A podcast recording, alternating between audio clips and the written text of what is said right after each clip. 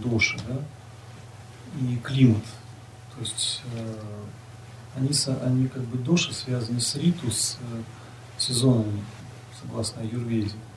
Вот, и, допустим, некоторые рекомендуют там одни виды пранаям, там охлаждающие пранаямы делать летом, согревающие делать зимой, но очень сложно сказать, где какой климат. В Индии, допустим, там где-нибудь в Кашмире там всегда будет холодно, где-нибудь там в Тамилнаду, в Керале там всегда будет жарко, и летом, и зимой.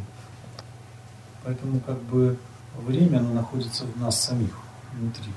Большинство вот этих охлаждающих, там, пранаям, обогревающих, они предназначены для того, какая, в зависимости от того, какая доша доминирует.